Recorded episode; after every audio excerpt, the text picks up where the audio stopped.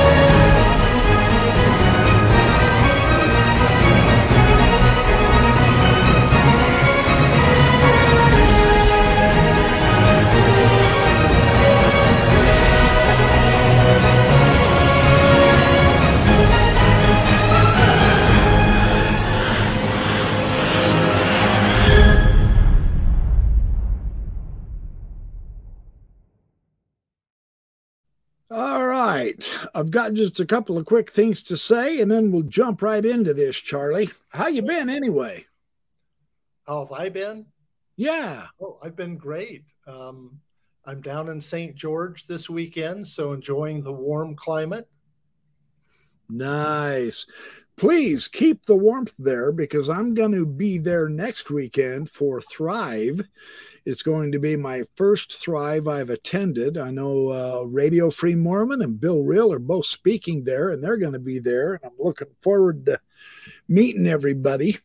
Maven will be there. So I know that because I'm picking her up in Salt Lake City and taking her down from Salt Lake City to St. George. So we'll have a lot of fun down there. And of course, I'm going to take a boatload of videos. So uh, another thing I'd like to tell the audience real quick is uh, I do have new videos up on my last Monday's escapade into Salt Lake City. Uh, it was the first time where I've seen the City Creek Mall.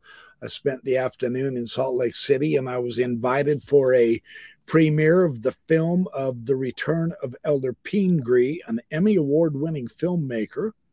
And I was able to chat with Steve Pynakker of Mormon Book Reviews and Rebecca Bibliotheca of Mormon Ish and several other people. I, I saw Maven there and I, I met Lila. Mm-hmm. And so we had a great time. So I've got several videos up. I've got a few BYP response videos. And tonight I have once again my good friend Charlie Harrell, where we are basically going to talk about chapter three, Joseph Smith and the Restoration. We're actually going through his book chapter by chapter. Charlie is being very gracious with his time, for which I'm very thankful and happy. This book, that's a backyard professor move. this is my doctrine, the development of Mormon thinking. Uh, I love this book because it is not full of polemic. It's 600 pages. It's thorough. It's not polemical. It's not. It's not uh, bias. It, it's not.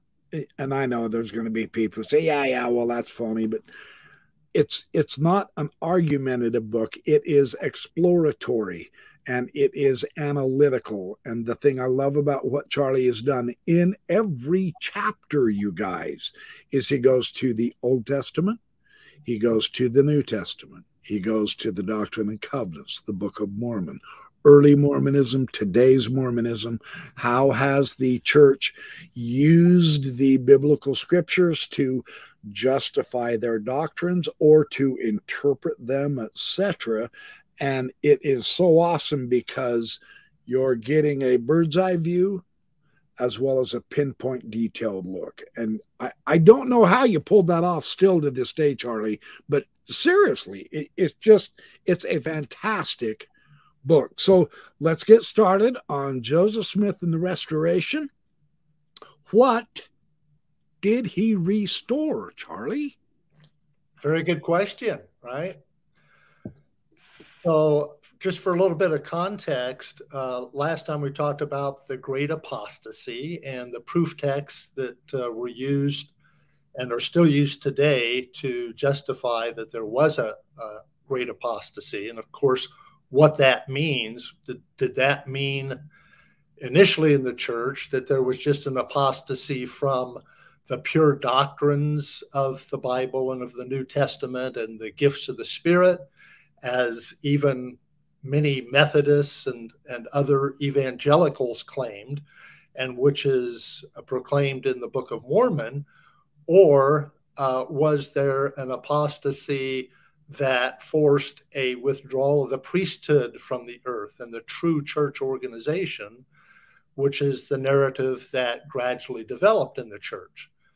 So mm-hmm. today we have a similar kind of a problem with the restoration. As you asked the question, what exactly was restored and what was this restoration thing? Well, the restoration, the whole concept of a restoration was not new in uh, Joseph Smith's day, uh, beginning back in even the 16th century with the Anabaptists and other radical reformationists who said we got to go more than just reform the church, we've got to restore the church back to its pristine purity. Um, and so, so they, they were talking restoration specifically, weren't they? Yes. Yeah yeah they were mentioning it as that getting back to the early church of jesus. That's right. That's what they meant so so that wasn't really unique in joseph smith's day then. No not at all. And in fact there were a lot of different movements. There were were the restorationists in fact they were called the restorationist movement or the um, the restitutionist is the, the, the term used in the King James Version of Acts 3, 19 to 21, that we'll talk about later. But uh, they were also called primitivists. And most scholars just kind of use those terms interchangeably the restorationists, primitivists. They were all about the same kind of thing of returning to primitive Christianity the difference in the different within the movement was that some of them said all we need to do is restore the Christian teachings of the New Testament. We need to return to the practical Christianity of the New Testament. Others said we need to reclaim the practices and doctrines of the New Testament. Others that we have to return to the spiritual gifts that were practiced in the New Testament and enjoy those gifts again. Of course, the the new the uh, Book of Mormon talks about those aspects of restoration, but that's the extent of it. Um, but there were other restorations. There's, a telltale clue right there. What we're looking at, isn't it? Exactly. Yeah. So, the Book of Mormon just picks up right in stride with evangelical thinking of the day and restorationist thinking, at least at that level. But there were other uh, primitivists who were saying we need to also return to the um, church organization that existed in the primitive church. So I see where Dan is talking about uh, Campbellism, which said we need to return, uh, or we have the forms without the power. We need to return and put the power back into it. Yeah. Or Sidney Rigdon picked up on that same theme, and that's probably what drew him to the Book of Mormon. Is that he was excited that the Book of Mormon was preaching we can't do away with the spiritual gifts. Right. But of course, Rigdon went uh, one step further and he wanted to return to um, the organization as well. He thought that uh, that the apostleship and the order and communitarianism that those were all aspects of the New Testament that had to be restored and practiced again. So, so Rigdon. Now, interestingly, in my apologetics time, I, I, wasn't really hot into church history, and I am really jumping in it now. Uh, Dan Dan Vogel's here, and he and I are going to do a series of uh, ideas in on priesthood in uh, Mormonism. But Rigdon Rigdon actually was far more influential than the church has today's church i mean has ever led us to actually believe i just acquired this book by richard van wagoner mm. and i know it's an older book uh, all of you guys have probably read it. I have not, but uh, I've got another good friend who gets in the chat every now and then. I don't see him here yet, but he told me, man, do some stuff on Sidney Rigdon. So that's in the coming up works. And I think Dan and I will focus on, or, or at least discuss him also. But you, you have, you have shown how Rigdon's influence uh, was quite impressive later on with some of the unique ideas in Mormonism rather than just this Campbellism Protestant interpretation that was held at first and reflected in the Book of Mormon. So right. it's kind of fun. Just there's there's an actual build up and development that goes uh, with our hindsight, tell me if I'm saying this wrong, but from from our hindsight looking back, we can see a buildup and development and evolution of the doctrine as it got more and more and more and more all inclusive, yet less biblical. Is that fair to say? You know, that's a very good point. Uh, in fact, I think early Mormonism was much closer to the way that most people and scholars would interpret the Bible than it was later in the Nauvoo period. And, uh, you know, when Joseph Smith started introducing a lot of these more esoteric kinds of doctrines, then he started um, appropriating scripture and uh, to justify his innovations. Exactly. Yeah. Yeah. Yeah. Okay. Interesting.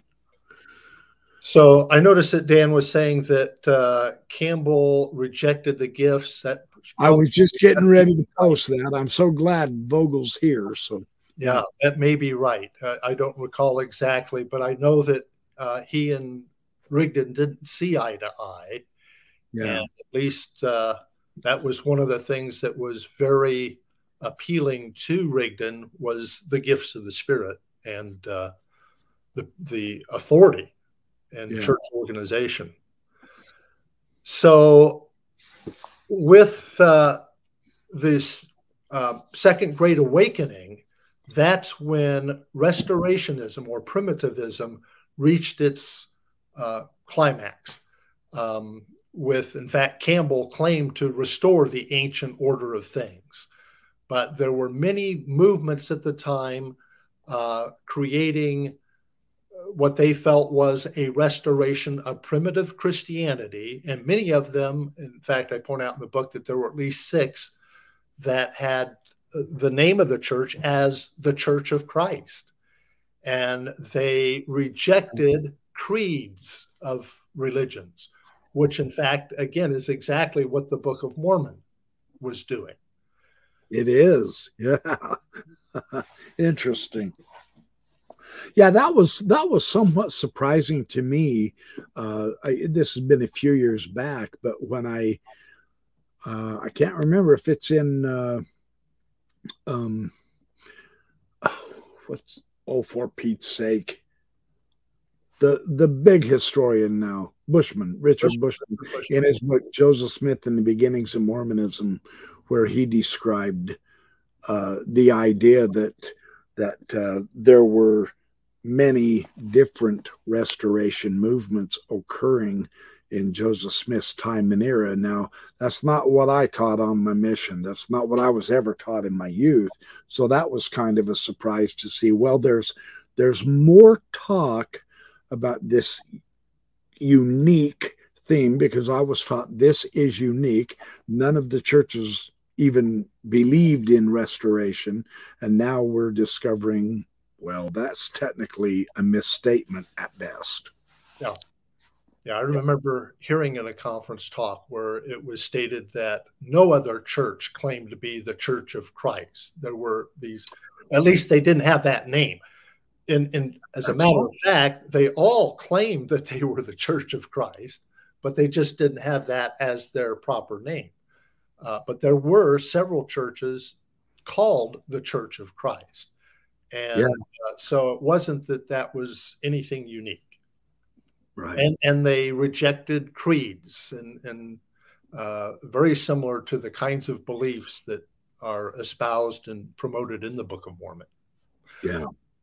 So um, that's kind of the, the milieu there at the time of Joseph Smith so that when he came along, he fit right into that general lay of the land of restorationism. Yeah.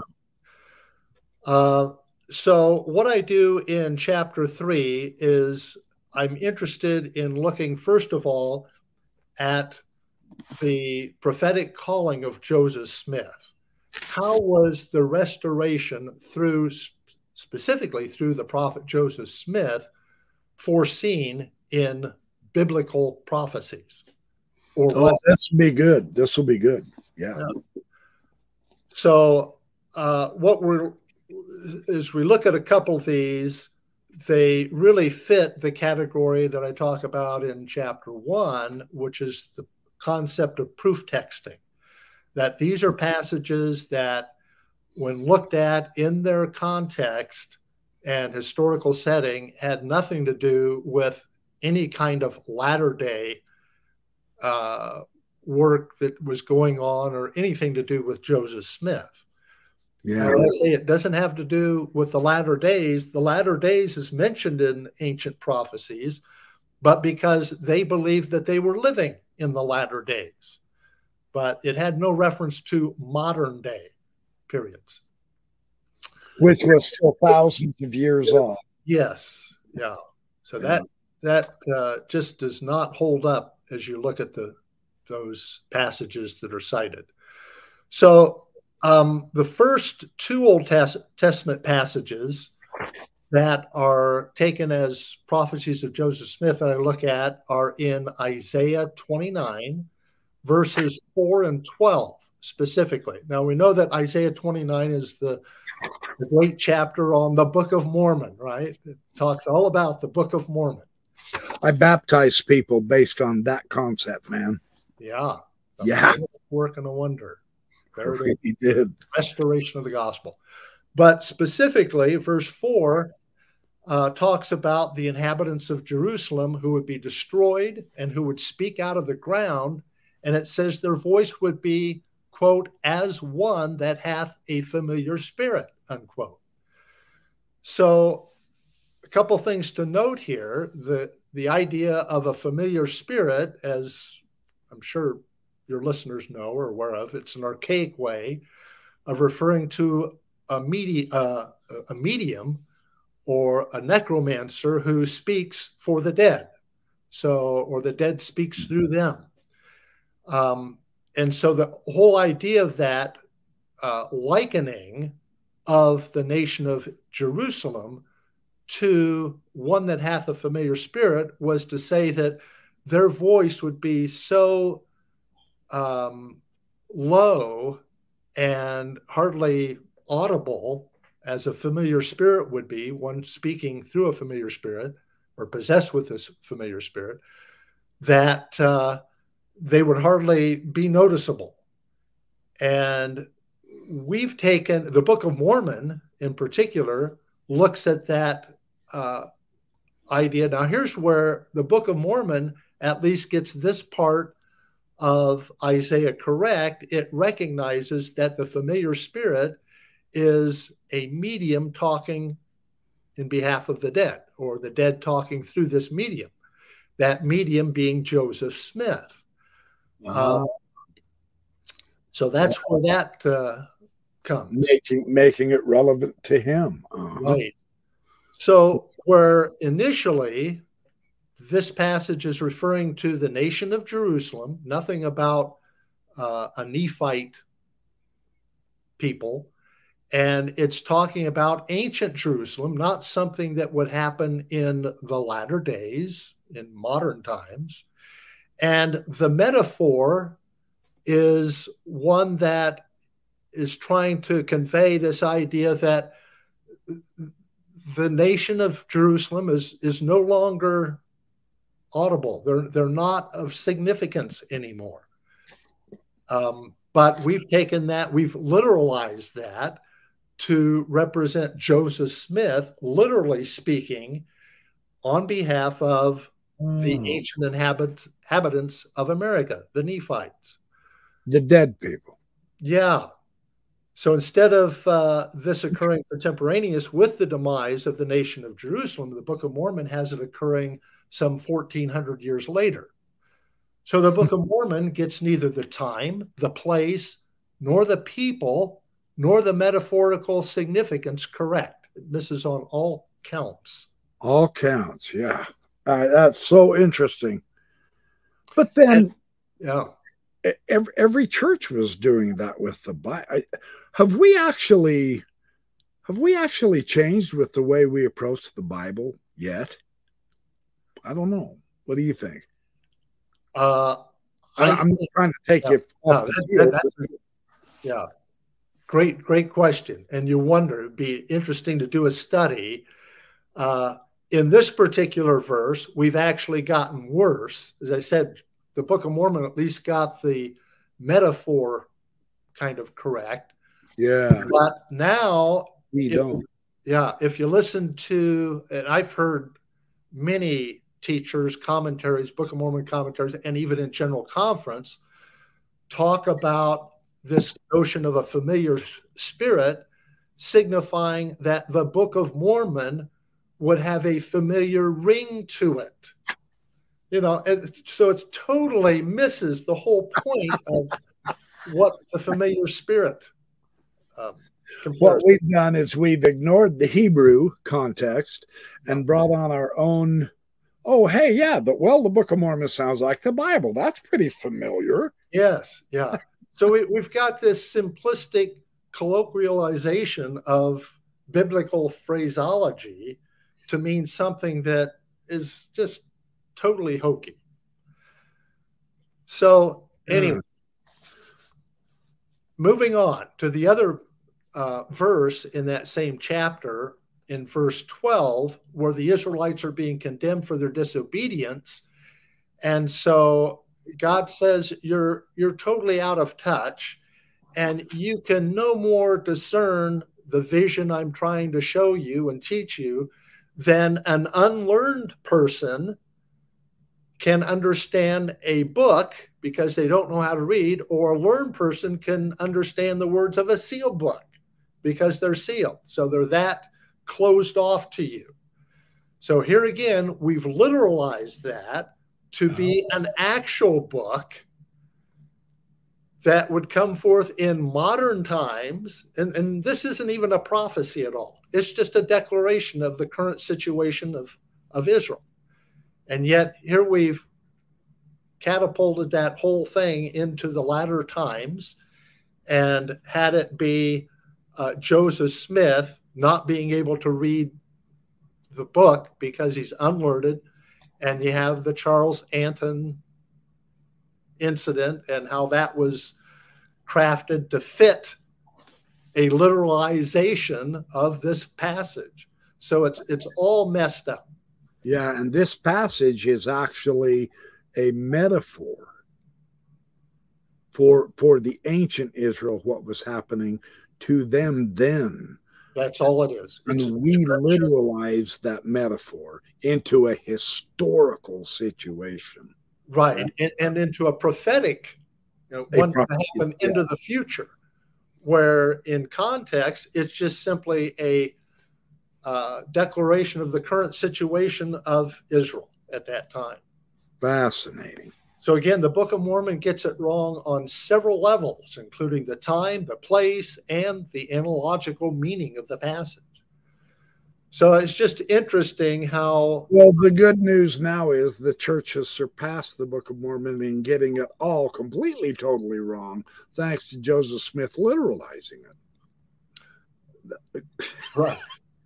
That's crazy, Charlie. it gets pretty. It gets pretty wild, doesn't it? Uh, uh, am, am I extending that too far? I'm I, I'm trying to be fair here, but there, it, it appears to me my, the way you broke this down is so awesome on page 51 and 52 of your book. Uh, our literalization just completely wrecks everything. Yes, yeah. And that was Joseph Smith's tendency. And I think it was a tendency of you know the frontier religions to to kind of have that literalizing and to be interpreting the bible as being fulfilled through them in their time you know, yeah and it, and if those other groups were trying to literally yes. restore the church of christ that makes sense right. that everybody probably bent themselves to a more literal yep. uh, view i mean sidney rigdon really jumped on that one with the gifts, didn't he? He did. Yep. Yeah. Okay. Yeah. I, I noticed cool. that Dan said that some have argued that Nephi interpol, interpolated Isaiah 29. And yeah.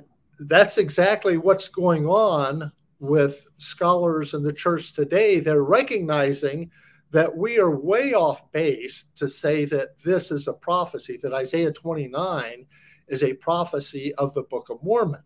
They recognize it really has nothing to do with the Book of Mormon. And so they justify or rationalize the interpretation of Isaiah 29 as a prophecy of the Book of Mormon. That interpretation that is found in the Book of Mormon, they say, oh, that's just Nephi likening the scriptures to themselves. To themselves, yeah. Well, but that's what Joseph Smith did. He did. He, he did the same thing. Well, yeah, that was me and Martin Harris and Anthony and Mitchill. Yes. yeah, I had a I had uh, Colby Townsend on a couple months ago, and he was basically showing the same thing. That in fact, Joseph Smith didn't actually put this all together as an actual prophecy to tell Martin Harris about until way later. Yeah, yeah, yeah. He had re reread it later and made it look good. So mm-hmm. interesting. It is interesting. So um, the question then is is that what Nephi was really doing? Was he simply liking it? Was he adapting the language of Isaiah to fit his own prophecy? Or was he actually interpreting Isaiah as a reference, as a prophecy of the coming forth of the Book of Mormon? And I point Ooh. out in my book, I give three or four reasons why it just can't be an adaptation. It is, it was understood in the Book of Mormon by the angel Moroni when he explained it to Joseph Smith, by Joseph Smith himself. You know, that's the way God explained it to Joseph Smith as the interpretation, the fulfillment of Isaiah 29 the coming forth of the Book of Mormon. It's not just, uh, oh, we're just going to borrow this language from Isaiah 29 and create this prophecy of the Book of Mormon. So it's very problematic to try to say that uh, it's just an interpolation. Yeah, yeah, very interesting. Yeah, the same rationale, in fact, is used to argue that the Book of Mormon never claims that there were others in America, right? Book of Mormon doesn't say that. So, yeah, there were lots of people in the Americas. That's not precluded by the Book of Mormon, or that uh, the Book of Mormon never claims that the Book of Mormon geography covered North and South America, or that the Lamanites were really cursed with a dark skin. You know, that's not there. Uh, I so mean, once you start down that, you can do it with everything. Exactly. And yeah. so that's and they have they have done that with everything. yeah. Isn't that interesting? Yeah, crazy. Huh. All right. moving on. Um, Malachi 3 1 is a passage. Yeah. Um, Kerry, do you do you want to read that? Do you have that handy there? Malachi 3 1? I, I yeah, I've got my Bible right here. I've got your book open, but shame on me. I'm I'm reading the philosophy of men mingled with scripture, not scripture itself. okay, hang on. It'll take me just one quick sec. That's three one, isn't it? Yes. Yeah. Yeah, this is really uh we are the only ones in the world who have been, I mean the Jews just do an eye roll when we explain this. Okay. Behold, I will send my messenger, and he shall prepare the way before me. And the Lord whom ye seek shall suddenly come to his temple, even the messenger of the covenant whom ye delight in. Behold, he shall come, saith the Lord of hosts. Want me to read two also? Oh, just... that, that's that's good. And of course, this is before the one where we talk about um, Elijah coming to um, turn the hearts of the, uh, the fathers to the children, children to fathers. Kind yeah, of. That's not till 1836, is it? Yes, right. Um, although it was referred to prior to that.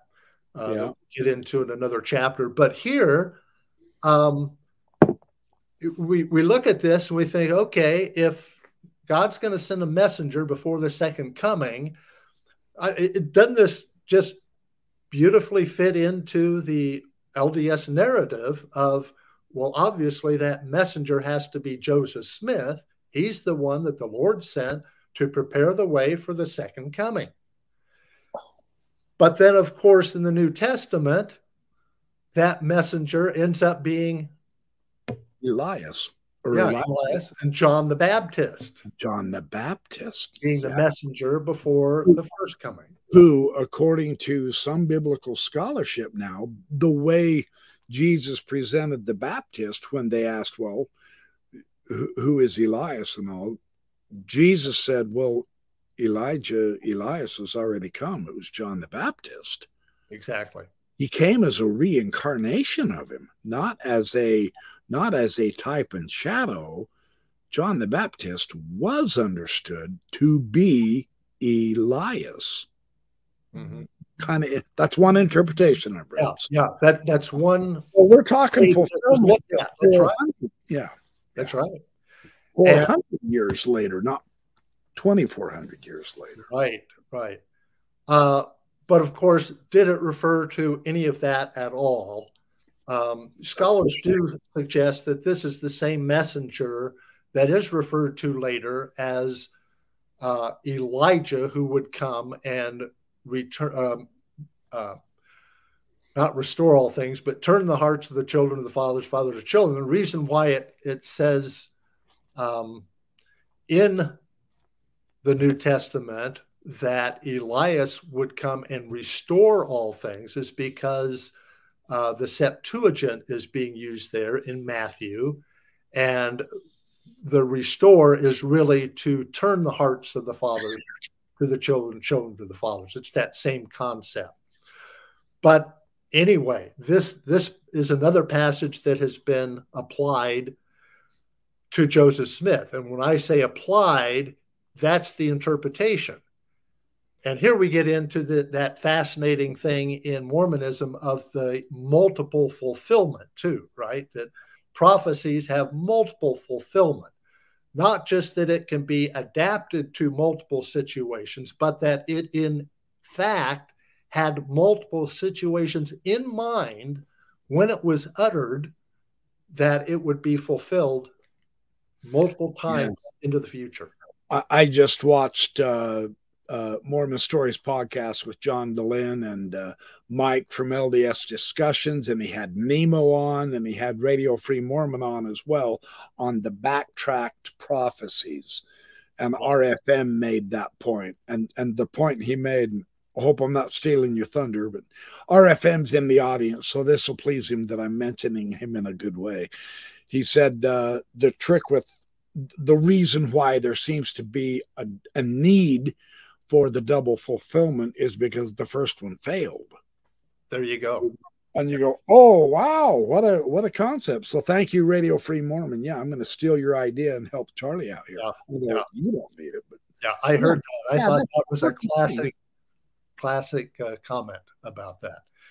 Um, and in some cases, uh, we do think that it was fulfilled, like the one with John the Baptist. We say, oh, yeah, that was fulfilled then. Sure. But it's also fulfilled again with Joseph Smith. Literally, that's what Malachi saw. I'm not going to be surprised if there's something happening so that we can say, look, it's again fulfilled three times with Russell M. Nelson. Yeah, yeah. Especially, and, and I'm sincerely not trying to be mockery here. Mm-hmm. Uh, he wants so bad to have prophecy and revelation in the church right now. Uh, he, he's lowered the bar so low, which is unfortunate, that anything can be a prophecy and a fulfillment now. And that's kind of why I bring that up. I mean, I. I did that response to Dallin Oaks uh, on the prophecy of Spencer W. Kimball. I put that up on a video today that just blew oh. me away. I said, ah, that's not a prophecy. But Oak specifically mentions Russell M. Nelson really liked that concept because Brit, Spencer W. Kimball prophesied. So I'm going to say that to show that prophecy is still here. So, mm-hmm. yeah, it, it just smacks of desperation as far as I'm concerned. So, yeah, yeah, it, it's, me so skeptical, but yeah. And you know, my my main purpose in critiquing these kinds of, of interpretations isn't to say the church is is false, the church is, you know, completely out to lunch. It's to say, let's just acknowledge, like what LDS scholars are doing today, more and more, acknowledging what the Bible is actually saying and say it's fine. You know, we need to adjust our narrative, and that's fine. We can do that. We've done it before. Right. Let's do it again so that it at least comes in line with with scholarly, you know, what what current biblical scholarship is showing us. Yeah, you guys, the church is not completely out to lunch. It's only 95% out to lunch. So calm down. Just the interpretations, right? okay, there are several other um, Old Testament prophecies I'm not going to spend a lot of time on. Isaiah 11 1 about the branch, the stem of Jesse, you know, the rod coming out of the stem, a branch growing out of the roots.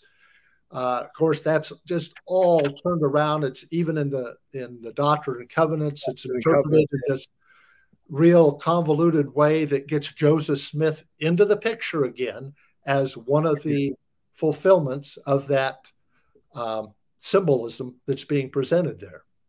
Yeah. Uh, and yet it's just so far away from what the contextual and scholarly interpretation is of that passage that it just is nonsense. Two others that, just to touch on briefly, because they're so related in the Old Testament, Deuteronomy 18:15 where it talks about the Lord would raise up unto thee a prophet from the midst of thee of thy brethren this is the Lord speaking to Moses like unto me unto him ye shall hearken. Um, and then Isaiah 52 13 to 14 which speaks of the Lord's servant who would be exalted and extolled though his visage was marred. Okay, both of those passages have been interpreted and you know been acknowledged in Christianity as being direct references to Christ. To right? Christ, right? Yeah. The New Testament even interprets it that way. Yeah. The Book of Mormon also interprets them that way, but right. then there are additional interpretations given that kind of squeeze Joseph Smith in there as a fulfillment of the prophecy as well. So, yeah. once again, we've got dual fulfillment on both of these prophecies, where traditionally they've been understood to refer to Christ. And of course, in its historical context, neither one of them had reference to the future Messiah of Christ. They were just references to uh, prophets that would follow on Moses, on you know, uh, follow uh, be his successors.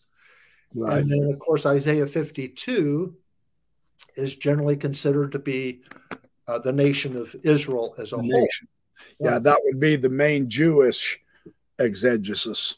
Yes, instead to an individual. That this is one area where the Jews really are specific. Rabbi Singer is on YouTube all over the place saying, "Uh, uh you Christians have blown all of this way out wrong." I watched uh, him on uh, Derek Lambert's Myth Vision, where he just wiped out the Christian prophecies in the New Testament from the Old Testament. So we Mormons are twice removed from not only have we got the Jewish context wrong by putting in Joseph Smith on the Mormon context, everybody's rolling their eyes right now.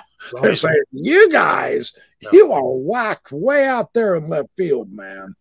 So yeah, yeah, but you know, you mentioned something. It's kind of nice to know that there there are some LDS scholars who uh, appear to begin saying, "Okay, uh, let's slow down here. Let's take another look because we're we're getting caught with our pants down, man. Th- right. This is not a good look for us. We really do have to let the Bible be the Bible here and quit trying to, you know, bring it all so much into our day all the time in order to give a validity. And yet, uh, they are talking about a restoration of what was had before. Yeah. So this gets sticky because of that particular stance, doesn't it? Yeah. And when you say they're talking about that, there's also a new discourse about restoration that has emerged in the last decade or so, which is restoration not as a recovery of something that was lost or that existed before, but more as a refurbishment of what we have.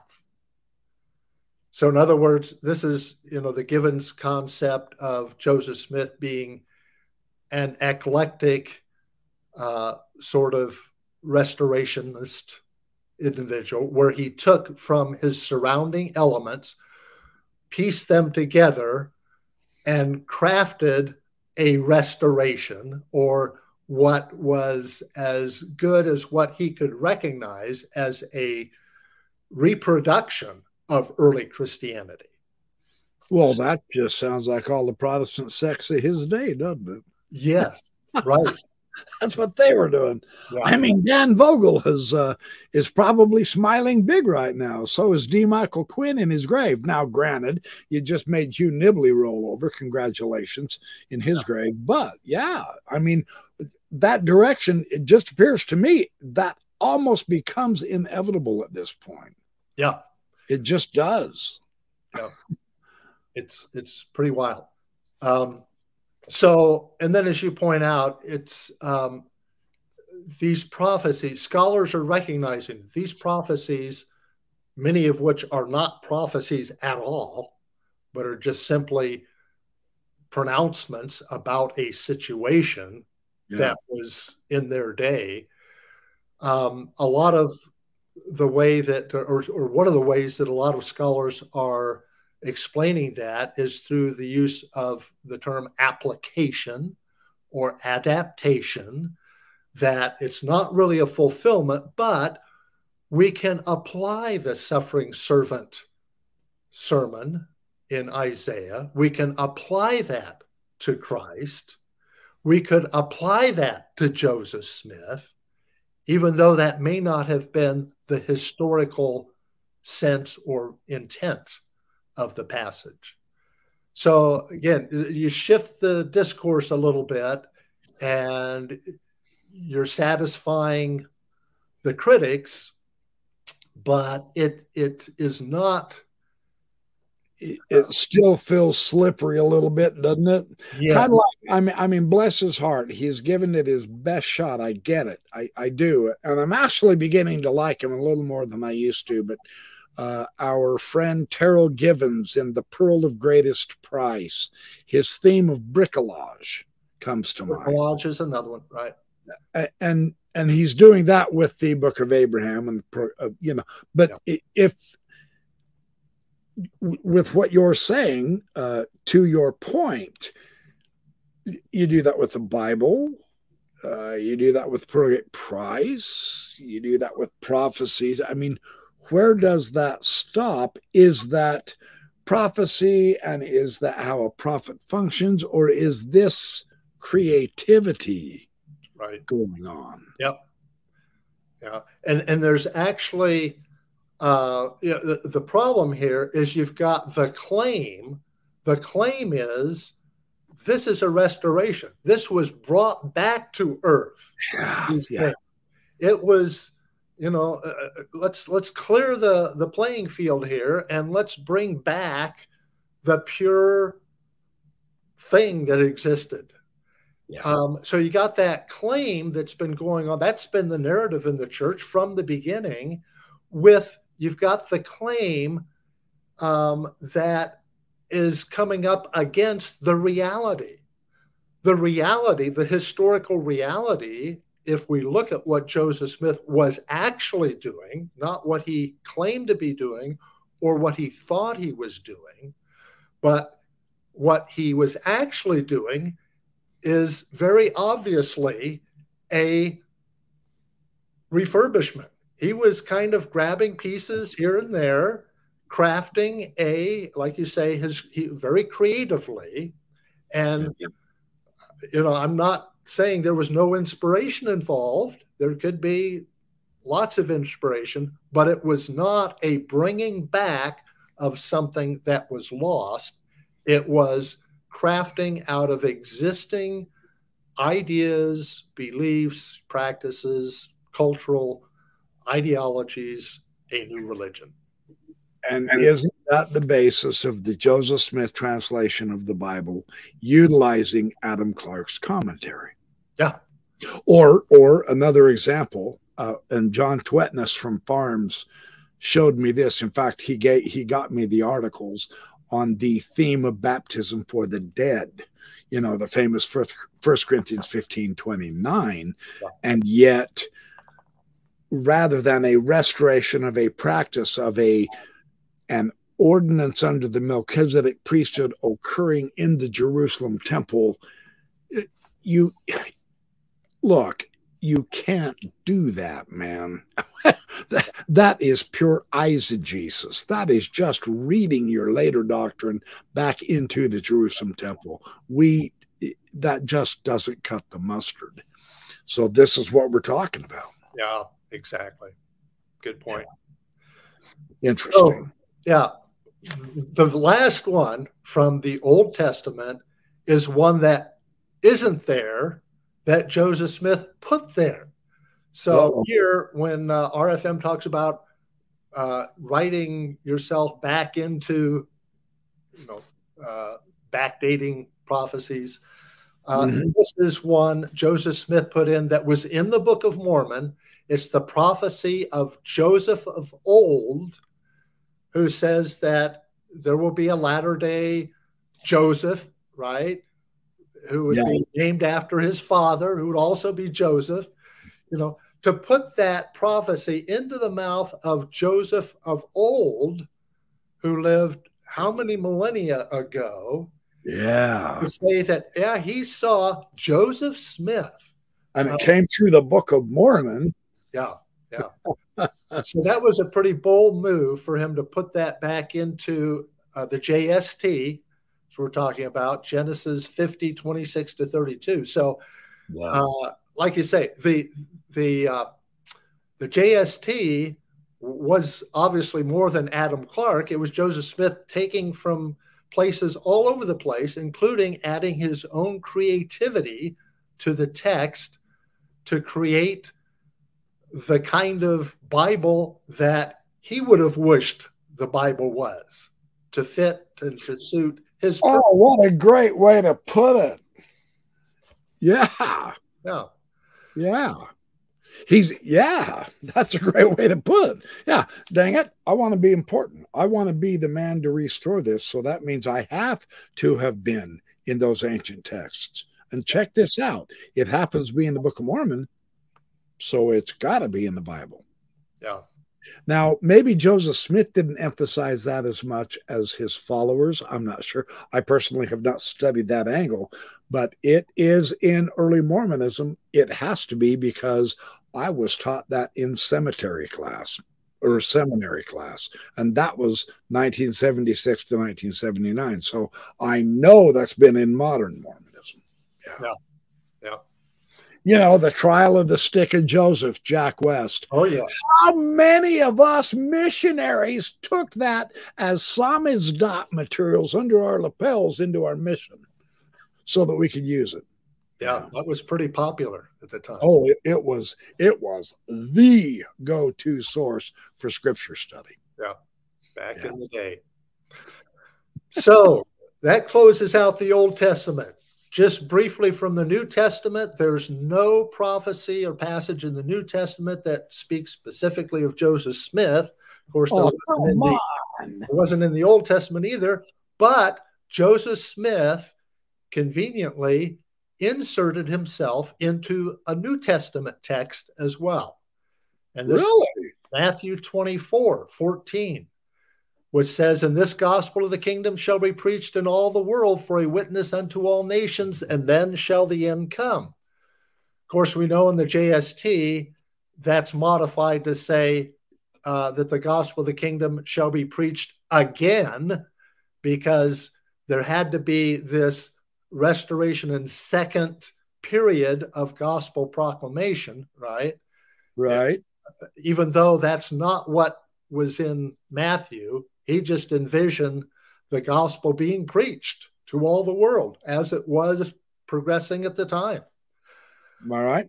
But then Joseph Smith in Nauvoo said that the passage should be should read, quote, the Lord in the last days would commit the keys of the priesthood to a witness over all people. So instead of preaching the gospel as a witness, the, be, the keys are going to be committed to a witness. So he completely just that one little word. Isn't that astonishing? I have never noticed that detail. Yep. Now, now you're saying this is in the JST? No, it's not. It's in a sermon in uh, Nauvoo where he talked about, um, he, he made that statement, gave that interpretation. And of course, this is when he was trying to bolster his authority. Another time, he was trying to bolster his authority and show that, hey, I am that witness. Matthew saw me, um, or, or Christ prophesied of me in Matthew you know, there comes a point, Charlie, to where you go, it, that's that that is just I, am trying hard not to get in trouble here with the YouTube authorities, but I mean that takes balls of brass, doesn't it? I come on, that is so brazen. Mm-hmm. I, I'm it, it, it just kind of shocks you that Joseph Smith thinks he can do that and get away with it, for one thing. Because I know the Greek is not going to agree with that. I, I don't even have to look up the Greek to know it's not. And and the Greek word for does not mean the Greek word to. I guarantee you those two are going to be different, right? Yep. I'd, I'd stake my life on that without even knowing what those words are yet. But right. isn't that astonishing that he, the, look, if Mary Baker Eddy would have done that, I mean, okay, here's a better example. Do not the Jehovah's Witnesses exactly do crap like that in the New Testament? And do we not kick them in the teeth for it? Yeah. John 1 and 1 is one of my examples. Hmm. Ah, fascinating. Wow. It's amazing. Um, so again, yeah, just to see that. Mm-hmm. Yeah. That, what I'd like to do now is just move on to so these are prophecies that are not prophecies of Joseph Smith that are not of Joseph Smith. um, oh my! That are in the Bible, and this know, is crazy. And you know that that's part of the the magic of Mormonism, right? That it, there's something about it to to feel like, wow, the Bible talks about Joseph Smith. He's mentioned in the Bible, just like he's mentioned in the Book of Mormon. Of course, we're not talking, we're not looking at Book of Mormon passages, which refer pretty explicitly to Joseph Smith, right. but you know he was careful to insert his his well, name. There is, well. there is on my on my mission there is a I'm going to look it up real quick in the biblical topical guide. There is an Isaiah passage uh, that we used on my mission. And I had a zone leader point this out to me. And he said, you know, when when people tell you that Joseph Smith is not in the Bible, oh, and it's not gonna mention it, and I don't have it written down. It talks about something about the Smith will do something or other. and he said, That is Joseph Smith's specific name. Oh, wow. of course, it was a metal smith. It was metallurgy, the. Wow. Wow. This guy was that determined to find a prophecy. And I promise it's you you keep talking. It's so ridiculous. I'm gonna go get it out of Strong's Concordance. You keep talking. I'll be right back. Okay. okay, that's fine. Yeah. The naivete of uh I told you I'm back. the membership is amazing to oh, oh it's amazing the mental gymnastics to this stuff. Yeah. Now doesn't that also make us think you, you know if you're that desperate I, I mean if you're that determined which leads you to that desperation that kind of desperation any other religion trying to do this with so many disparate odd and end uh, scriptures scattered throughout the Old Testament and the New Testament, the Mormons would just, there's no way you're going to accept that mm-hmm. on any other religion score. That's right. So if, if you're going to try to be fair, you, you simply have to say, uh, we need to look at this again. That, that's what I call Mormonizing the Bible. That's what I've been preaching oh, yeah. against since I quit being an apologist. That was my problem as an apologist. Yeah. So yeah, yeah just, it's like uh, Christians have Christianized the Old Here Testament. Yeah. Isaiah 44. Oh, I'm going to read this to you because it's amazing. And I, I'm embarrassed as hell to say this, but I did use this on my mission once. Oh no. yeah, I really did. I really did. Isaiah 44 12. The smith with the tongs both worketh in the coals. The tongs were the scriptures, the coals were the people. So he metaphors, he, he literalizes the smith and metaphors everything else. I mean, come on. That's that's, isn't that great? Yeah and worketh it with the strength of his arms. Joseph Smith has strong arms. He could stick pull anybody up. I mean, I'm proving to you Joseph Smith right here, pal. Oh yeah. Just just yay, he is hungry. Yeah. How many times did Joseph Smith go hungry? Yeah. So his, yeah. It's definitely Joseph Smith. Yeah, there you go. How can it be anything different? Okay. All right. We, Thanks we, for a little bit of fun. No, that's that is hilarious, and it's sad at the same time. Yeah, it is. Okay, in the New Testament, I, I wanted to just touch on two ideas that come out of the New Testament that have been really powerful passages and phrases used in the church throughout the, the history of the church. One is from Ephesians 1:10, which refers to the dispensation of the fullness of times. We're all familiar with that, that in the dispensation of the fullness of times, he might gather in one all things in Christ, both which are in heaven and which are on earth, even in him. So the interesting thing here is we um, take that idea, just the term dispensation. Again, we don't we don't really try to dig in and find out what was the underlying Greek or what do Bible commentators or scholars say about this dispensation. What are are what are alternative translations? What do they say about that?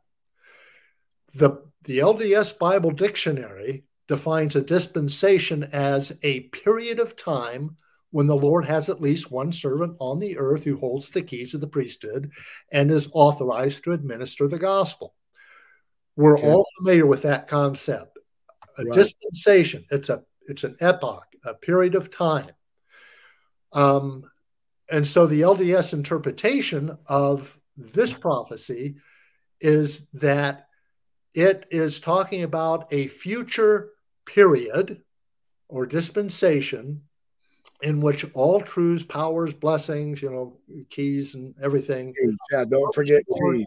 Yeah. That have ever been on the earth in any preceding period of time or dispensation. Okay.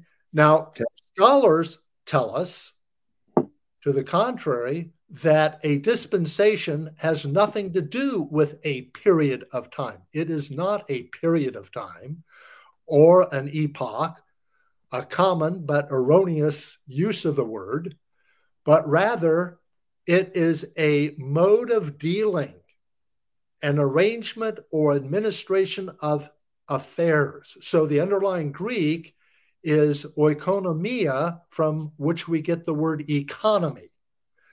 Which now, where are you getting that from, Charlie? That's the that's the the Greek translation of um, 110. That's in my book too. In the chat. Yeah, I, I was just asking in case you're reading.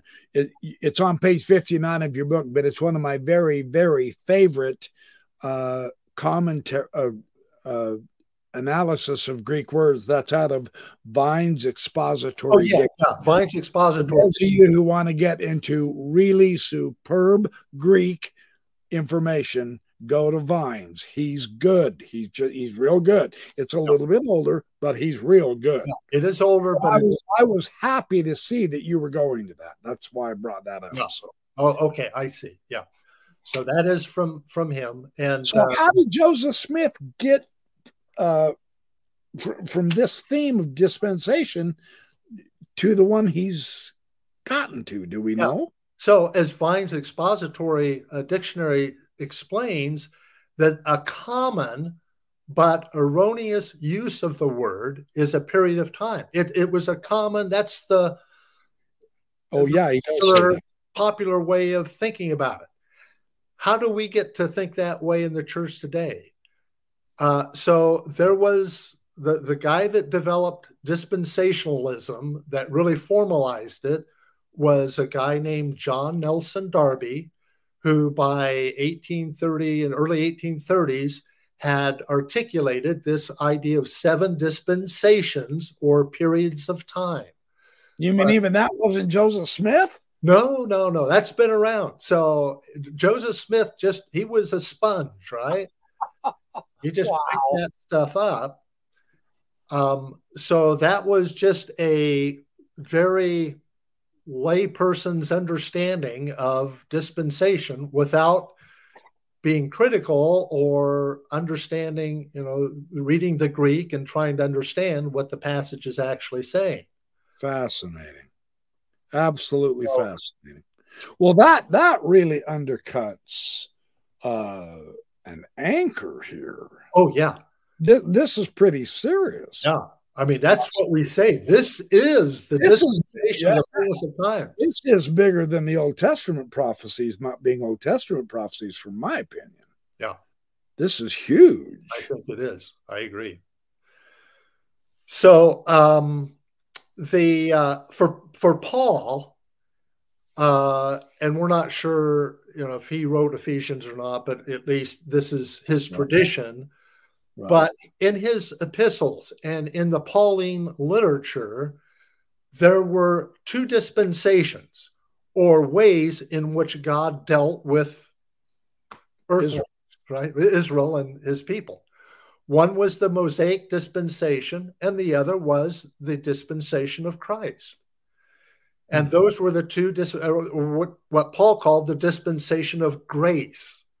So we're we don't have the law. We're not under the dispensation oh. the way of governance of the law. That was the old way God dealt with his people, the old economy.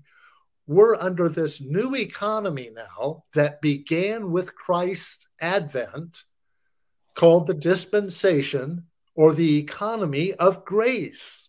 So it has nothing to do with periods of time. Yeah, yeah, yeah. Okay. And it's not a prophecy. It's not a prophecy either of a future time, but a declaration that the we are in current. Yeah, this is it. This is it. We are in the dispensation, dispensation of the fullness of times. This is it. The grace period. That's right. So so see that that ties in pretty good, doesn't it? Don't you think? With uh Paul thinking that uh, the second coming is just right around the corner. Exactly. I mean, it's so close. Don't even bother getting married. No, don't go buy a house and don't ever think about building a billion dollar mall in Jerusalem. Yeah. Because that won't work. Yeah. And that's why he was telling people don't even bother getting married. yeah, because yeah, yeah. That, because the this current way of of the world is going to be changing here very soon. Okay, so any other questions, comments on that one, Kerry? Or uh, no, you're really, you're really, uh, you're really giving us some great stuff here. No, keep going. Got the one more, the last one, which okay. is my favorite, uh, the restoration or the restitution of all things. Oh, that's got to be Acts. Acts 3, 19 to 21. Yeah. We all recognize that from as missionaries and uh, preach Remember that. when Jack Welch from FARMS did that big Ensign article on the various words of rest of, of the of the restoration within Mormonism, and he made a big. It was I Ensign 1994 or five or whatever when FARMS was at their peak. He did a huge study on this Acts three. Interesting. I don't remember that. I'll have to yeah, yeah. If you can, I I can't remember what which ensign it was in, but I I still have it somewhere. It's in my notes somewhere. Okay. We'll post uh, it in the notes. Yeah, yeah, but he he actually got it published in the ensign. Interesting. So. Interesting.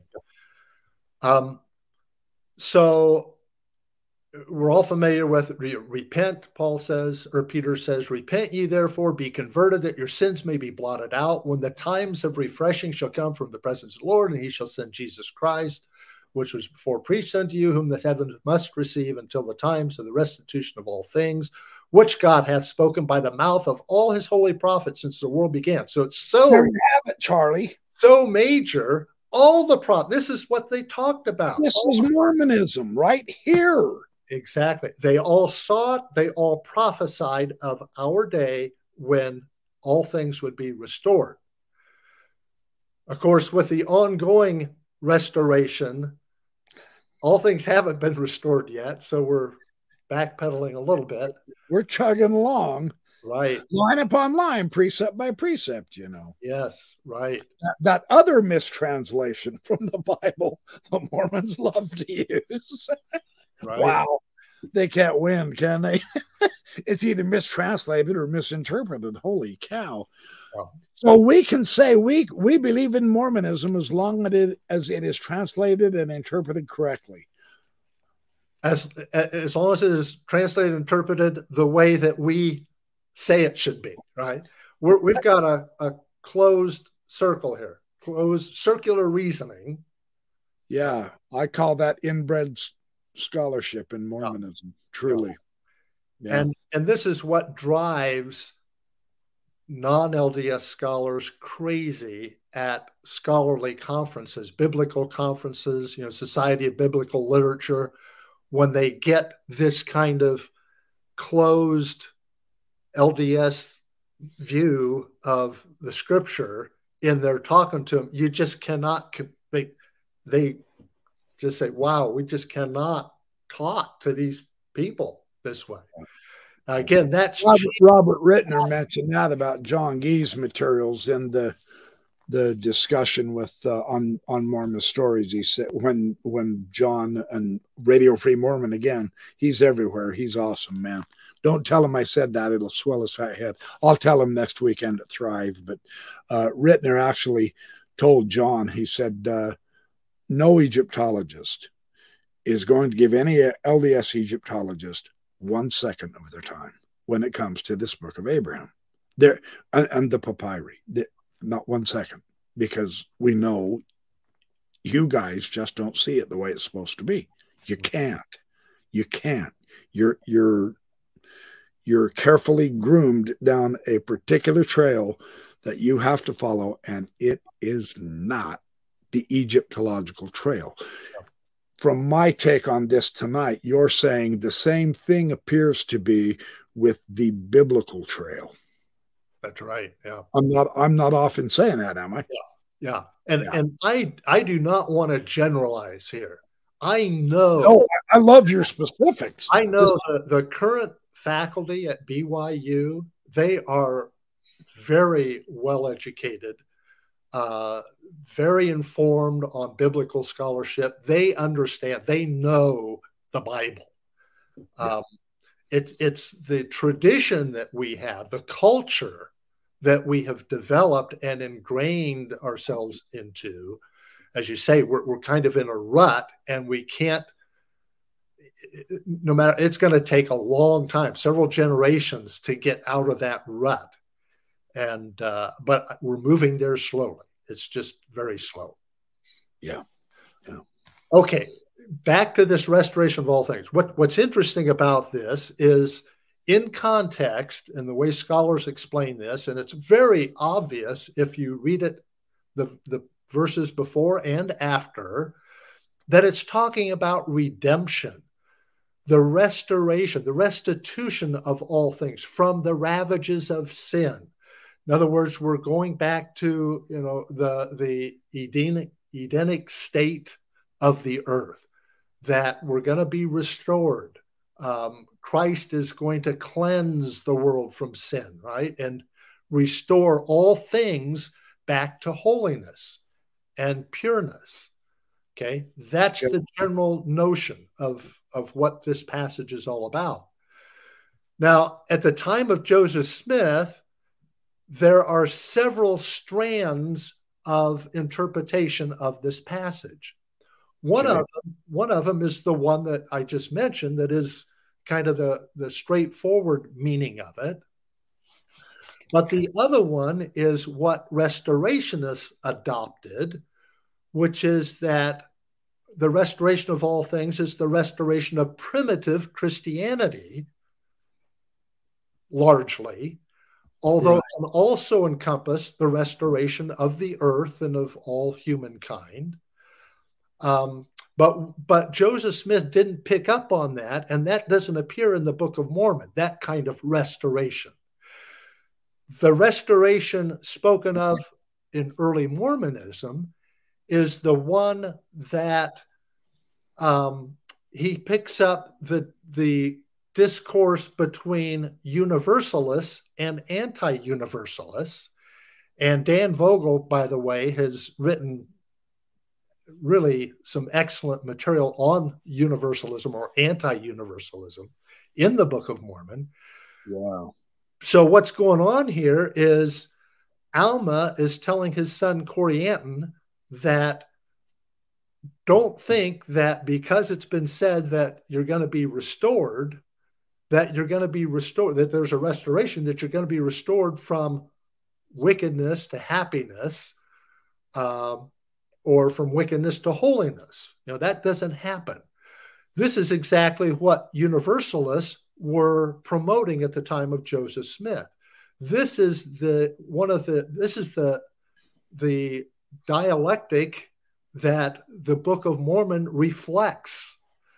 Um, that that debate between evangelicals or anti-universalists and universalists. Universalists, yeah. Universalists were saying that it is clear from Acts 3 that it's the restoration of all things. That means everybody is going to be restored in the end at Judgment Day, in the resurrection, to holiness and happiness.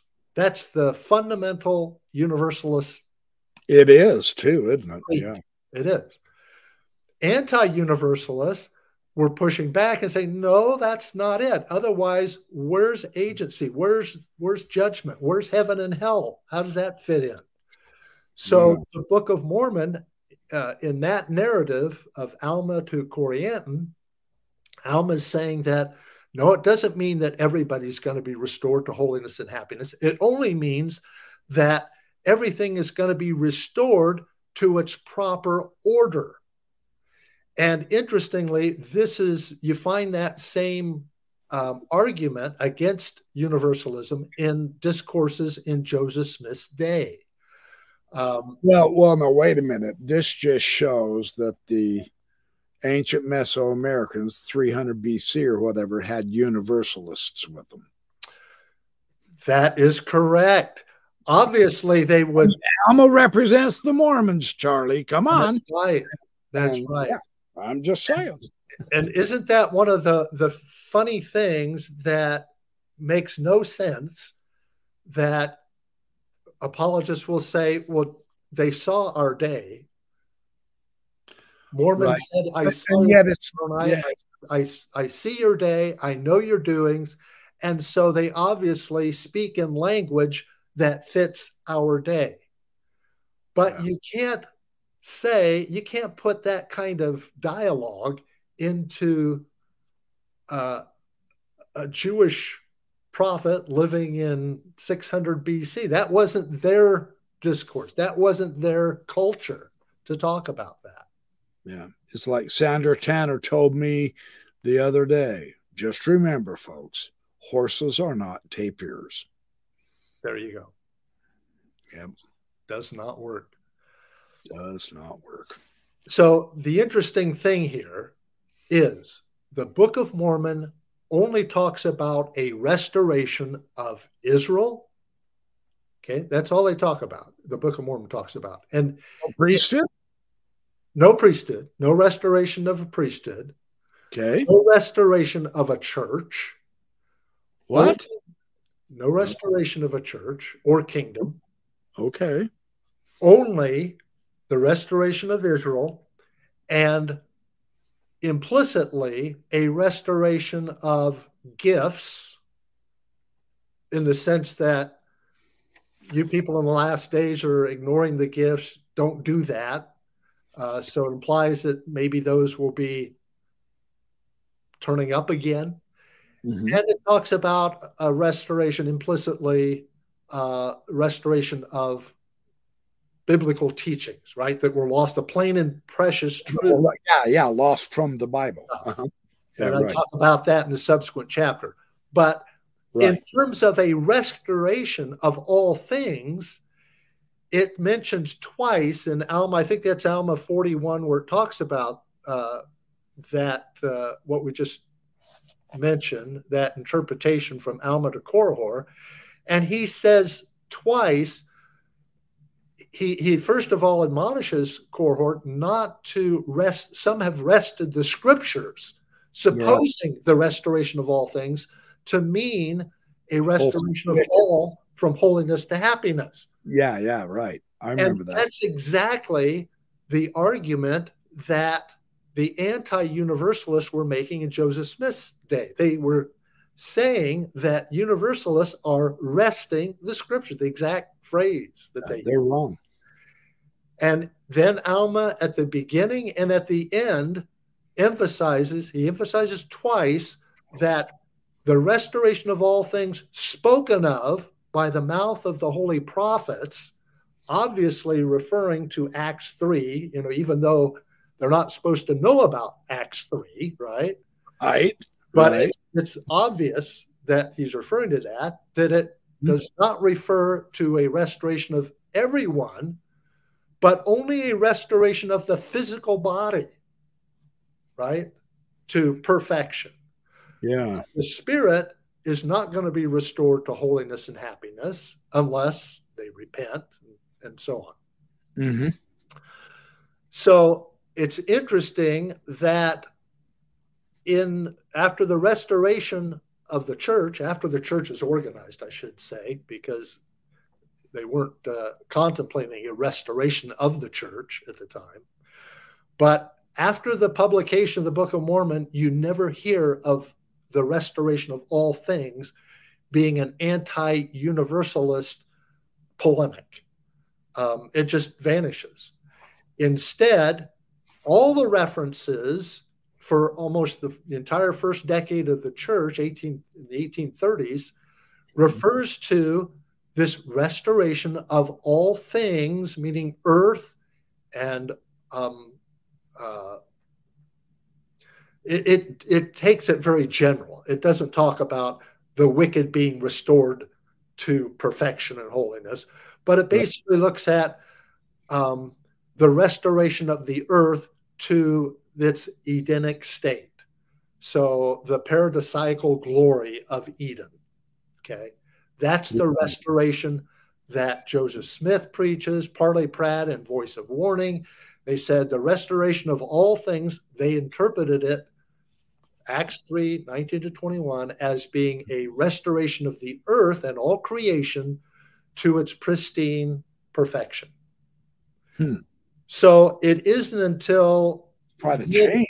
1830s that you start to see a this other strand of restorationism that I talked about that existed in Joseph Smith's day that seems to have been probably instigated by Rigdon and his emphasis on authority and priesthood that uh, we have to work this restoration of authority into the narrative because that's important. And so that's when the priesthood narratives uh, or restoration narratives really begin in the mid 1830s. Well, 18, yeah, they really take on special emphasis, if I remember my chronology right, in the 1838 history that Joseph Smith. That that's where he starts putting in all the nitty gritty details. Yeah, yeah, yeah. I think yeah. the first mention is 1835. You know, Dan yes. probably yes. has. A, it is, and then it's developed magnificently in the 1838. Yeah. But that's because by that time, so many of his followers who were the earlier witnesses of what was going on were excommunicated and he had sent missionaries to Britain, and the Britain saints were coming over, and Joseph Smith was using them to fill in all the church offices for yeah. a while. Yeah.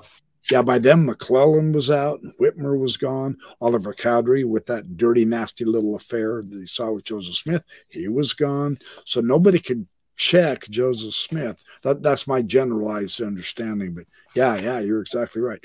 So there were it, it shifted again yeah. into a more specific priesthood thing then. Yes. yeah. yeah. So it was, it was almost exclusively, and, and there are just dozens of quotes by Joseph Smith, all of his associates, that the restoration of all things spoken of in Acts refers to the restoration of the earth to its paradisiacal glory. Yeah. It's not restoration of a church of the gospel of now obviously they would envision that that's going to be there when the earth is restored and everything's pure that christ is going to rule and reign on the earth. But that was not the the teaching at the time. So we've shifted interpretation dramatically do you think maybe he he began emphasizing the paradisiacal uh, aspect of the earth all because he was trying to keep it in people's minds of the uh, New Jerusalem in Missouri? Adam-ondi-Ahman and all that, maybe I don't know. I'm just Yeah. throwing something out there. not sure how that how I- that I, I did. may- yeah. All right. but very possibly. So, conclusion there are no actual prophecies in either the Old Testament, the New Testament, and for that matter, even the Book of Mormon that speaks of a latter day restoration of a church and priesthood, or uh, uh, now I, I have to exclude the, the Book of Mormon here because there are no, I can say there are no prophecies really in the Bible that talk of Joseph Smith, but clearly there are in the Book of Mormon because he put He them. put him there. Um, but any allusion also to a restoration of all things or to a final dispensation, um, dispensation of the fullness of times, both of those phrases have reference to something entirely different from what the current LDS understanding is. So I do applaud, though, I, I got to emphasize again, I applaud scholars in the church who are leading out by at least acknowledging uh, this fact that those are not prophecies of Joseph Smith, and the restoration of all things and dispensation of fullness of times refers to something entirely different. Um, and I'm just hoping that that will help steer the church in a more defensible, uh, reasonable, informed direction. Yeah.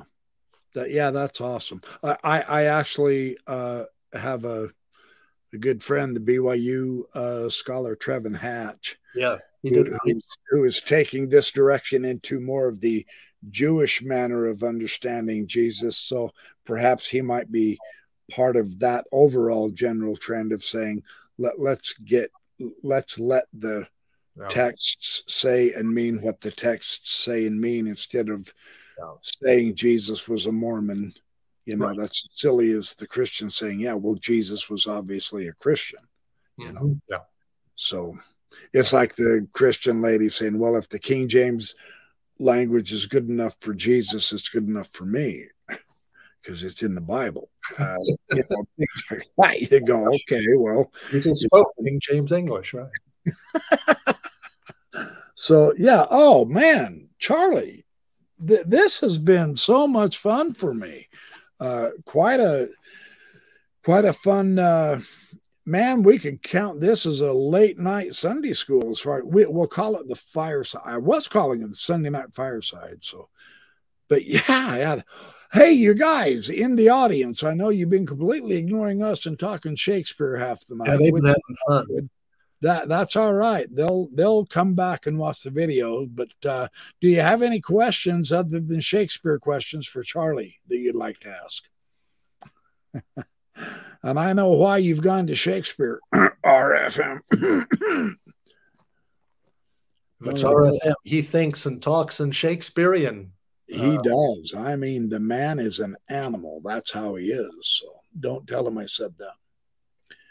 If you don't have any uh if you don't have any questions here in just a couple of minutes, Charlie oh, he has a prior question. What was it, Doug?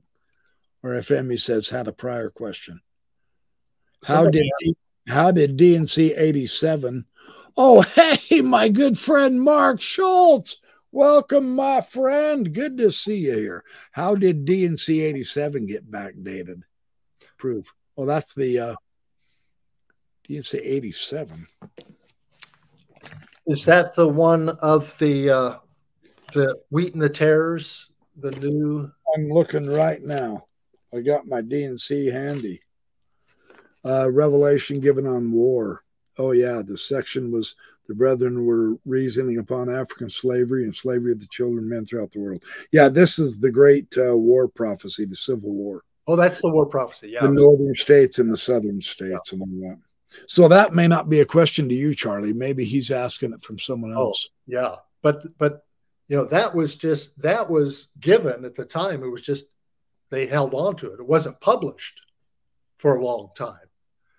Oh, uh, I'm not sure that was necessarily backdated as it was held on to. post post fulfillment published almost. Yeah, it was a few years later that it happened, wasn't it? Yeah. But but the problem with that is that most of the stuff that it talks about in section 87 never materialized. So a war did break out, but it didn't break out in the way that it says it was going to. It didn't pull in all of the nations of the well, it did later in World War One, you skeptic. Right. And it didn't didn't terminate in you know the, the total destruction and Armageddon. Yeah. Um, right. Yeah. And the Lamanites didn't get blossom as a rose. Oh, as it says in it. First published when he's asking. Uh, well, it says the revelation and prophecy was given December 25th, 1832. Yeah. So when was it first published? It wasn't published for quite a few years uh, after that, was it? Yeah, yeah. If I don't have any of my history books with me, Mark. Yeah, you could go to the uh, Joseph Smith Papers Project site, and they'll tell you the whole history behind it. Yeah, that's true. But it was not in the the original Doctrine and Covenants when it could have been published, you know, 1833, right. 35. Um, Here, here's a question What's the take on ongoing restoration? You you mentioned that earlier. Would you explain that a little bit more to in today's church? Why are they going that direction? Yeah, I you know what what used to be called restoration had reference to the major events of bringing back the church, right? Of we got to get the keys back on the earth. We got to get the church organized with its basic offices of apostles and prophets and so on. Uh, but now, what we call restoration are these little tweaks, fine tuning things that they would have previously just called, hey, we're making a policy change, right? We're, we're shifting the way we do things slightly. Um, and would not have called it a restoration. That didn't fit into that uh, definition of, of uh, restoration. So that's the that's what's going on now. Nothing is being restored. Things are just being tweaked, fine tuned. Policies or a new program here or there, or uh, a woman gets to offer a prayer or something in general conference, and that's that's oh, and hey, by the way, in, that is huge. In, in state conference and sacrament meeting now, the women now have the authority to play with that little stand button to raise the stand higher. Oh yes, back. Yeah, that's that, been restored. That's critically important to seeing the Book of Mormon is the most correct book. Right. Don't ask me how. It has something to do with Reformed Egyptians somewhere down the road. Yeah. So uh, Dan was saying it was first published in 1851 in the okay. Great Prize. Uh, oh, CRFM's question on Messiah Ben Joseph. I can't look back and see that far, Doug. Sorry. Hold on, I'm looking. I love you too, Mark Schultz. You're awesome, dude. Don't argue with me. Uh, yeah, he said, uh, Dan says it wasn't published in 1835, probably because the, nullific- the nullification crisis of 1832 passed. And, he, and I saw his comment earlier that they were afraid that uh, it, things were going to go bad in 1832. Yeah, it was, it was, the writing was on the wall, right? I mean, yeah, yeah. yeah. knew that, that we were heading towards a crisis. Right at that time. So yeah, so it was published before the Civil War.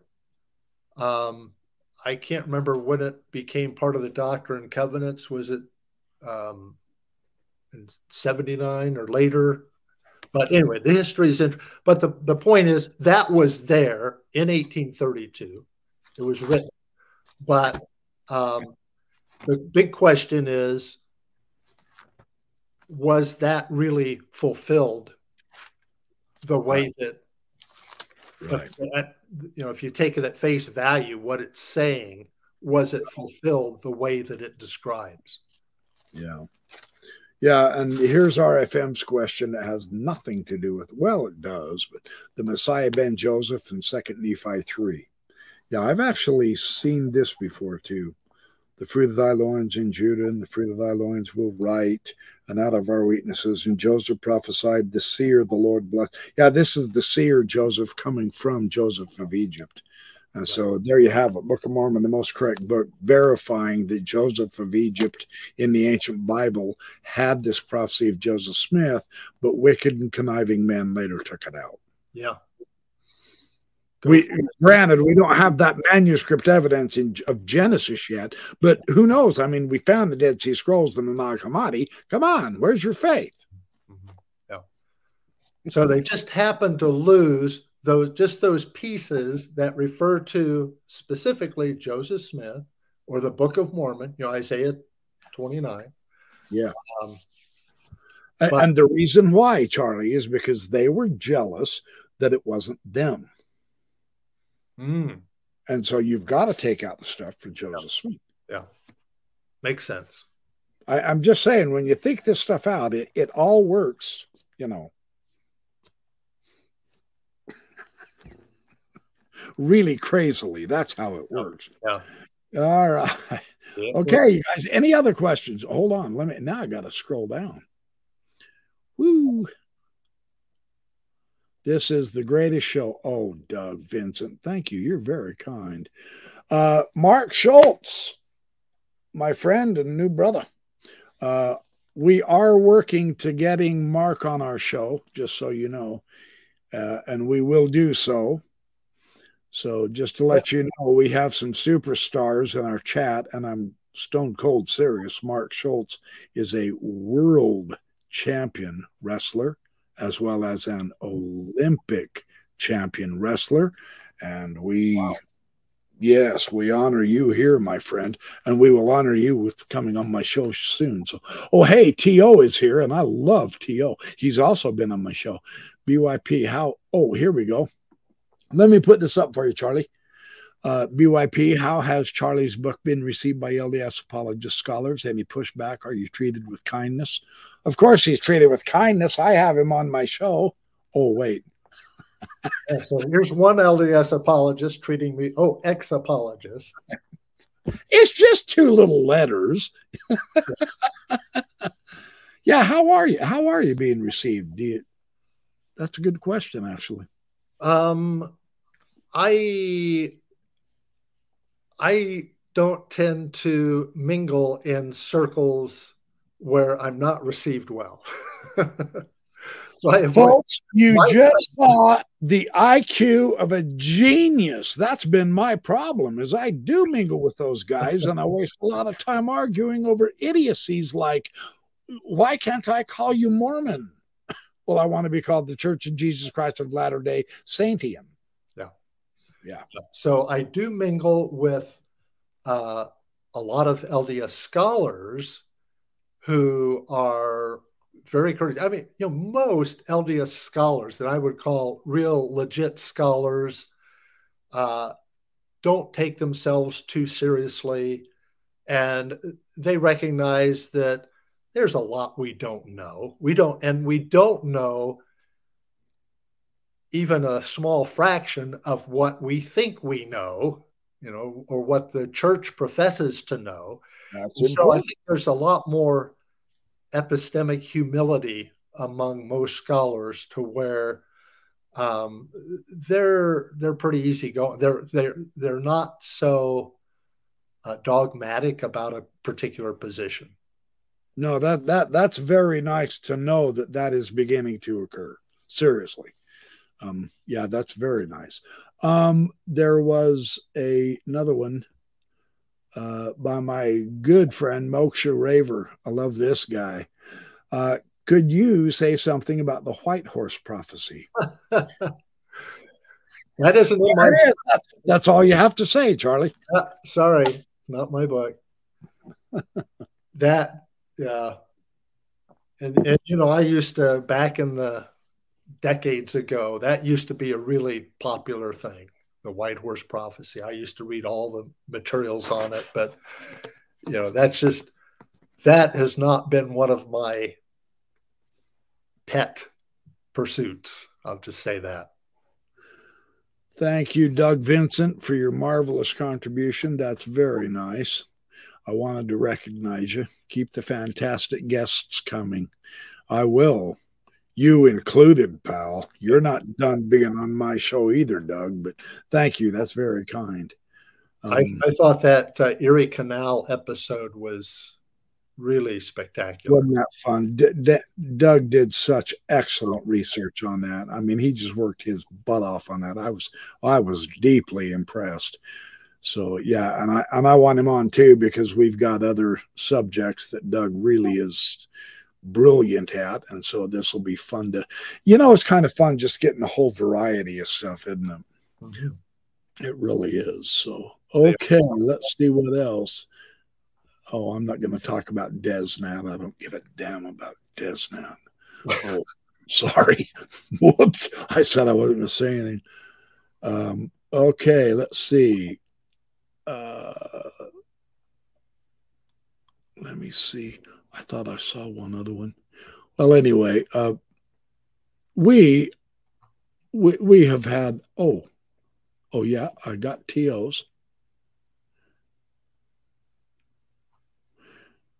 We we have had a uh, Charlie. I've enjoyed this one as much as any of them. I mean, I, I really like how you get into the you did a good job covering the broadness, but you really got into some good specifics. I love that kind of uh, research and discussion because because it's important to. I mean, you know, the devil's in the details. That's it not is. cliche. That that's for real. You get you get to the Greek and look what you did with that word restoration. Well, that's pretty dang important, right? So. I love that. So yeah, it's easy to just generalize and say, well, you know, does the Bible really prophesy of this stuff? But if you go in and you you look at individually, what are all these prophecies that the church is claiming are saying a particular thing? Uh, what are they actually saying when read in context, and what's the scholarly perspective on them? And wow, it's eye opening. It is. It is. That, that's why I encourage you guys truly this is such a fun book for that reason. This is my doctrine, the development of Mormon theology. Um, and there are very, very, very many subjects. It's not. It's not just a one subject book. It, he covers like thirty different areas, thirty different ideas, doctrines, or historical interpretations and themes that really are significantly different with the way the world looks at this stuff as compared to how, but as, as compared to how Mormonism has. But and and I'm agreeing with Charlie here because I've been kind of talking behind the scenes with a few people too. And it's one reason why Dan and I want to get together and do our series. And we're going to have some other people on. I'm going to have Trevan. Uh, I know T.O. and I have some more series to do uh, where the scholarship is kind of I'm going to say this. Uh, correct me if I'm wrong, Charlie, but I, I'm hoping I'm seeing that there is a better maturity to the scholarship uh, from the Mormon end. Meaning, for instance, we now have uh, Mormon scholars like Thomas Wayment, who has actually translated the New Testament now. And, and, I bought his book. I want to do this New Testament commentary series, which I'm so far behind on now because I'm having way too much fun doing my BYP responds stuff. but um, yeah, this idea that now they're beginning to actually translate the scriptures and they are being, uh, Trevan Hatch is able to go to the Jewish culture when it comes to Jesus, etc., and draw different conclusions than what the Sunday school manuals do. And he's not getting in trouble. Uh, he's actually being praised for it and very properly show. So they're doing a better honor for the the elevation of the BYU image is how I would say it simply because they're not so stuck doing faith promoting stuff that we all know basically and I, I i apologize in advance to any mormon who's offended but guys, it's it's late enough in the day. We know most of us just bull roar. The faith promoting stuff. Come on, give us a little bit more credit. We've done our homework. Yeah. And part of our homework, seriously, is the man I have on my screen right here with this book. I say that very sincerely. So, Charlie, I appreciate you, man. I love you. You're awesome. We will be doing this again shortly, you guys. Next weekend, uh, that's the announcement I wanted to say. Next weekend, I'm going to be down in St. George at Thrive over Sunday. I'm going to try to get on live. It depends on their Wi-Fi connections or whatever. If not, I won't be doing a radio uh, radio radio free Mormon. Radio free Mormon and I are going to get together and do some lives while we're there too. I hope, uh, but we're going to be pretty busy. He's he's quite popular, so people are going to mob him like the crowds did Jesus. But I'm going to try next week to do a a, a Thrive live. Hey. Mm. That'd be cool. If not, please forgive me. I'll try to get everything as much as I can recorded. And when I get back Monday, I'll be back late Monday. And then Tuesday, I'll begin working on it. So I'll start posting it sometime next week. But keep an eye open on Sunday night just in case I can actually make this or Sunday. Hmm. Sunday might even be better. Although Radio Free Mormon is the final speaker at Thrive, and I don't want to be doing a live interrupting him while he's off there gallivanting on the podium, receiving accolades and applause. So, anyway, I'm just letting you know there there could be some iffy things. Probably not. Maybe so. Uh, we'll see. I will try my very golly gosh darndest to uh, put up some material. So that's how it works. Thank you again, Charlie. I appreciate it. Do you My have pleasure. anything you'd like to, Good to be with? Uh, no, I've just uh, enjoyed being on, and uh, good luck in your trip down south. Next yeah, I, I think it'll be fun. It will. It'll be fun to get to a little bit warmer place for a little bit. Yes. Yeah. What, uh, what's the temperature there? You're there now, aren't you? Oh, it was in the 60s today. Oh, wow. Nice. I'm taking my tank top and shorts. That's suntan weather right there. Yeah. All right. Okay, you guys. We love y'all. Uh, we appreciate everybody in the audience. It's been a fun audience. Uh, we have had a great time expounding on the scriptures in sincerely a meaningful way. So thank you so much again, Dr. Harrell. We will be getting back together soon for more exegesis and scriptural learning. So awesome.